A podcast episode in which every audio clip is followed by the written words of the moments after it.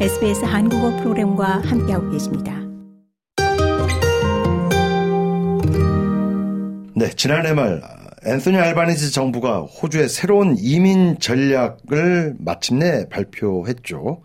2024년 새해가 밝았기 때문에 중요한 변화가 곧 실행에 옮겨질 것으로 보입니다. 호주의 변화하는 이민 정책에 대해서 박성일 프로듀서와 함께 자세히 살펴보도록 하겠습니다. 어서 오십시오. 네, 안녕하십니까? 네. 지난해 12월 초였죠? 네. 클레어 오닐 내무부 장관이 오랫동안 기다려온 호주 정부의 새로운 이민 전략 중 일부를 발표했지 않습니까? 네, 그렇습니다. 어, 당시 발표 내용은 이 숙련 기술 이민자와 또 유학생에 초점이 맞춰져 있었는데요. 네. 당시에 발표된 내용 중에 일부가 이제 네. 말씀하신 대로 2024년 올해 중에 또 시행이 될 예정입니다. 뭐 자세한 내용들 하나하나씩 짚어볼 텐데요. 네. 연방 정부는 새로운 이민 정책이 필요하다고 방점을 두면서 이민자 수를 지속 가능한 수준으로 되돌리는 것이 무엇보다 중요하다고 이렇게 강조를 했어요. 그렇습니다. 네. 지난해 호주에 너무 많은 임시 이민자들이 들어왔다는 얘기인데 네. 어느 정도였게 이런 우려까지 쏟아 나온 걸까요? 네, 이 호주 정부가 이민자 수를 이야기할 때 항상 사용하는 용어가 네. 있는데요. 아마 여러분들도 좀 많이 들어보셨을 겁니다.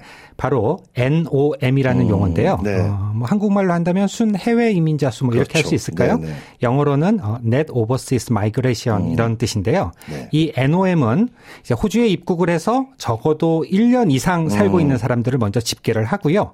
여기에서 호주를 빠져나간 사람의 수를 빼게 됩니다. 그렇죠. 네. 물론 이제 외국인뿐만 아니라 이 호주 시민권자의 입출국 숫자도 다 여기에 포함이 되고요. 네.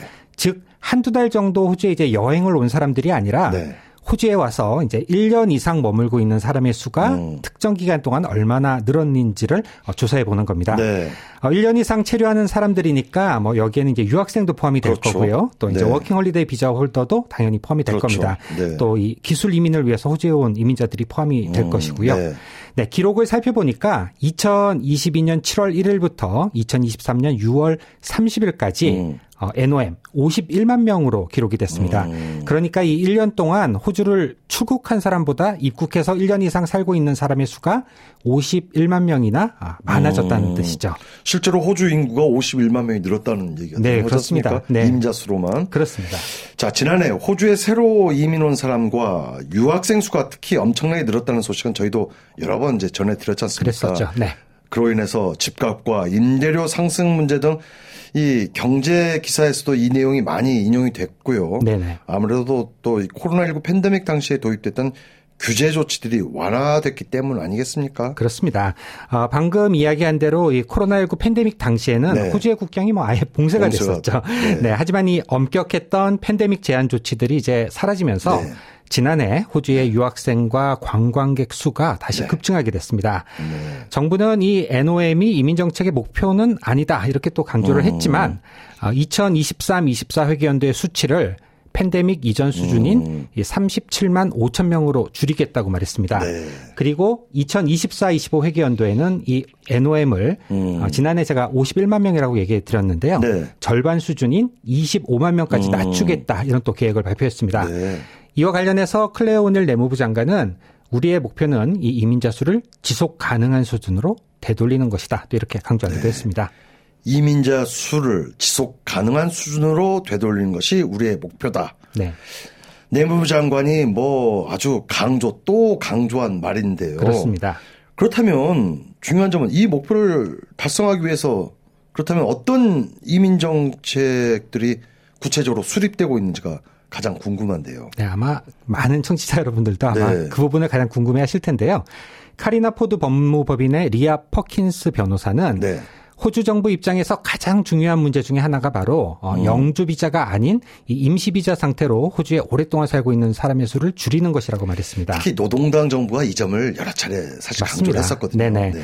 리아 퍼킨스 변호사는 정부의 새로운 전략은 아, 호주에서 뭐 이 비자에서 저 비자로 비자 상태로 옮기는 사람의 수를 줄이고 하지만 영주권으로 가는 경로는 늘리겠다는 것이다. 이렇게 설명을 네. 했는데요.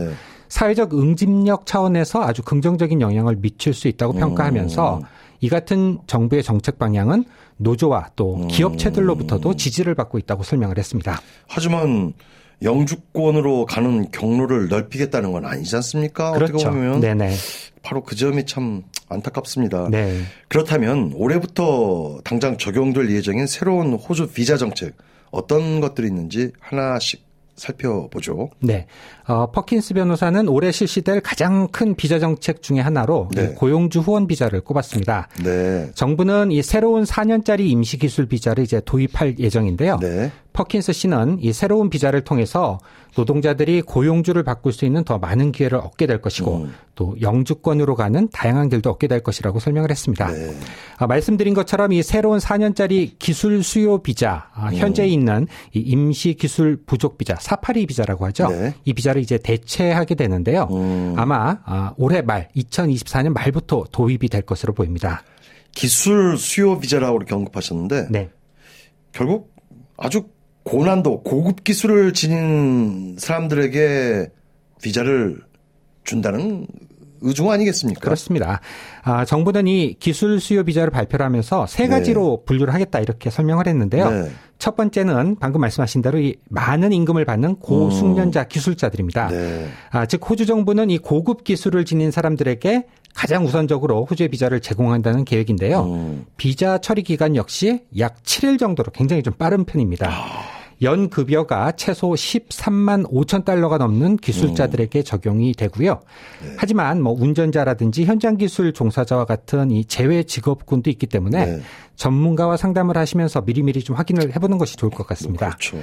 네, 법무법인 카리나 포드의 리아 퍼킨스 변호사는 빠른 비자 처리 기간이 고숙련 기술자들에게는 매력적일 수 있다면서 음. 다른 나라와 비교해 볼 때 현재 호주의 고용주 후원 프로그램 너무 복잡하고 음. 또 처리 기간도 길기 때문에 네. 이 숙련된 기술을 지닌 사람들은 어, 호주보단 다른 나라로 가고 또 결국 그럼. 호주 정부가 이런 사람들을 좀 음. 잃는 경우가 많았다 이렇게 또 설명을 하기도 했습니다. 상상이 갑니다. 네, 자, 첫 번째는 아주 고액의 임금을 받는 고급 기술자. 네, 뭐 이거는 뭐 전혀 상상하기가 어렵지 않습니다. 네. 뭐늘 정부가 그래 왔고요. 네, 네.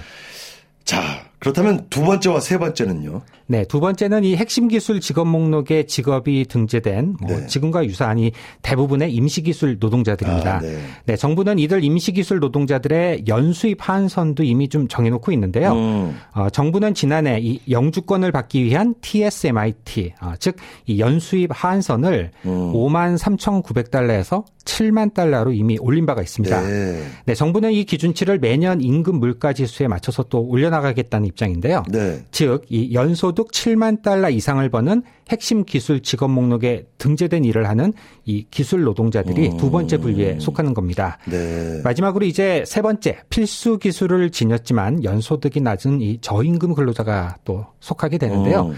정부는 이처럼 13만 5천 달러 이상을 버는 고숙련 기술자 그리고 음. 7만 달러 이상을 버는 어, 일반 기술자 또 소득이 낮은 기술자 3단계로 어. 나눠서 비자 처리 기간과 또 접근 방식을 각각 달리하겠다는 계획입니다.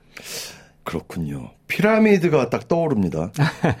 네. 그렇죠. 네. 그런데 결국은 소득이 낮은 기술자들에 대해서는 아무래도 네네. 입국 문호를 어렵게 하겠다라는 그런 의중이 아닌가라는 걱정이 네. 앞섭니다. 아직까지 자세한 내용은 나오지 않았고 아마 어, 그렇죠. 올해 중에 네. 네, 모든 내용들이 좀 발표가 될것 같습니다. 구체적으로 발표가 되겠죠. 네. 자, 지금까지 기술 이민자들에게 적용될 중요한 내용들 함께 살펴봤고요. 네. 또 하나 사회적 관심사가 이미 정부가 충분히 경고를 했지만 유학생과 졸업생 비자에도 큰 변화를 예고했지 않습니까? 네, 이 그렇습니다. 내용도 자세히 살펴보죠. 네, 지난해 12월 연방정부가 발표한 이 비자 정책 개혁안, 네. 아, 유학생과 졸업생에 대한 내용이 상당 부분을 차지했습니다. 그렇죠. 네. 네, 퍼키스 변호사는 아, 정부가 호주에 오는 유학생의 기술 수준을 높이기 위해서 노력하는 것을 볼 수 있다고 말했는데요. 음. 공부를 하기 위해서가 아니라 일을 하기 위해서 호주에 오는 유학생이라면 또한 영주권을 받을 가능성이 없어 보이는 경우라면 이들이 호주에 오는 것을 반기지 않을 것이라고 음. 지적을 했습니다. 자, 유학생과 졸업생 비자에 대한 이번 변화 조치 중에 또 영어 성적 상향 조정이 큰 부분을 차지하고 있더군요. 네, 그렇습니다. 아, 올해부터 호주 학생 비자를 신청하기 위해서는 국제 영어 공인 시험이죠. 이 IELTS 성적이 6.0을 넘어야 합니다. 네. 네, 이전까지 호주 학생 비자를 받을 수 있는 영어 요구 사항은 5.5점이었고요. 네. 어, 또한 임시 졸업 비자를 신청하기 위한 영어 점수 역시도 음. IELTS 6.0에서 6.5로 상향 조정됩니다. 네. 네, 이와 함께 정부는 올해부터 어, 학생 테스트 제도를 또 새로 도입한다고 밝혔는데요. 아, 정부는 진정한 학생들에게 지원을 더해주고 음. 또 공부보다 일이 주된 목적인 학생들은 좌절시킬 것이라고 또 말하기도 음. 했습니다. 네. 정부는 호주 체류 기간 연장을 위해서 현재 학업 수준보다 낮은 학위 과정으로 옮겨 다니는 사례가 증가하고 있다고 보고 음. 제도 변화의 필요성을 또 강조하고 네. 있습니다. 정부는 지난해 말 학생 비자 청년 부서를 독립적으로 운영하겠다면서 음. 이 부조리한 교육 업체를 제거하는 조치를 추진해 나가겠다. 또 이렇게 목소리를 높이기도 했습니다. 사실 이 문제는 뭐 지금의 노동당 정부뿐만 아니라 전임 자유당 연립 정부에서도 일부 사설 이 교육원 교육 업체들이 네. 뭐 비자 팩토리다 뭐 그런 표현을 늘 써왔지. 않습니까? 그런 점에서. 늘 예의주시했는데 네. 정부가 뭔가 또 단호한 조치를 취할 것으로 생각이 되네요. 네. 아무튼 정부는 이와 함께 또 올해 중반부터는 임시 졸업 비자 제도를 강화하고 간소화하겠다고 밝혔는데 이 부분에 대해서 좀 설명을 해 주시죠. 네, 먼저 정부는 졸업생 비자를 신청할 수 있는 지원자의 나이를 네. 현재는 50세인데요. 네. 이제 35살로 낮추겠다고 음. 밝혔습니다. 굉장히 좀 15살 정도 낮아지는 어, 거죠. 네. 네. 그리고 졸업생 비자 기간 역시도 단축이 되는데요. 네. 학사 혹은 이 석사 과정 중에 코스웍을 마친 경우라면 이 졸업 비자 음. 기간은 2년이 되고요. 석사 과정 중에 이 리서치 과정까지 마쳤다면 졸업 비자 음. 기간은 3년이 됩니다. 네. 어, 이 밖에 또 지방에 있는 대학을 졸업한 경우라면 조금 더 이 추가 혜택을 또 받을 수도 있습니다. 아, 정부가 많은 고민을 했네요. 어떻게 네. 보면요. 어떤 현실적인 문제를 직시하고 있다라는 생각도 네네. 어, 하지 않을 수가 없는 것 같습니다. 네. 자, 앞으로 변화하는 내용들이 많기 때문에 비자와 관련된 소식들 꾸준히 살펴보는 것이 뭐 중요할 것 같네요. 그렇습니다. 네. 그런데 코로나19 팬데믹 기간에 발표했던 비자 정책들은 공연불입니까? 네, 연방 정부는 코로나19 팬데믹 기간 동안 뭐 여러 종류의 여러 또 비자 종류, 네. 정책들을 발표한 바가 있는데요. 그렇습니다. 네, 현재 단계적으로 이제 폐지를 해나가고 있는 상황입니다. 공연불이 되는 거네요. 네, 정부는 이 호주 국경이 폐쇄됐던 코로나19 팬데믹 기간 동안 네. 임시 비자 소지자가 호주에 계속 남아 있을 수 있도록 돕기 위해서 네. 또 팬데믹 이벤트 비자라는 걸 그때 선보였었죠. 음. 하지만 이 비자에 대한 신청은 이제 올- 올해 2월이 되면 완전히 마감이 되고요.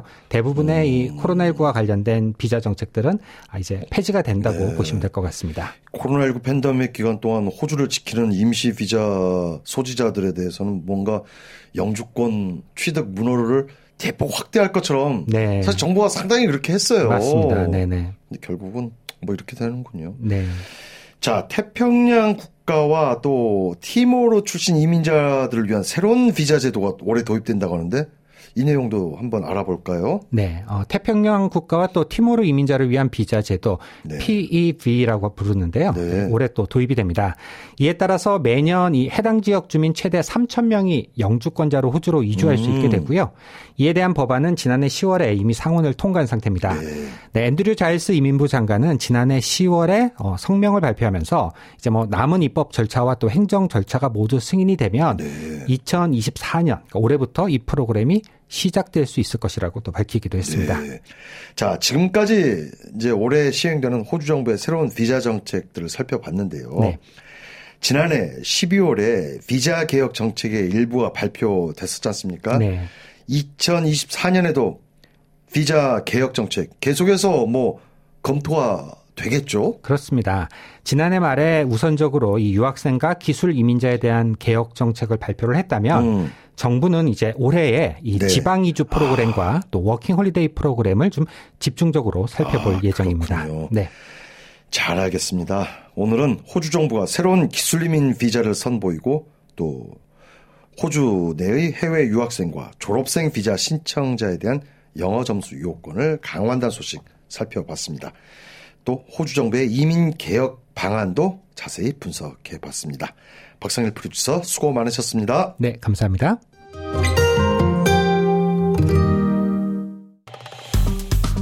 좋아요, 공유, 댓글 SBS 한국어 프로그램의 페이스북을 팔로우해 주세요.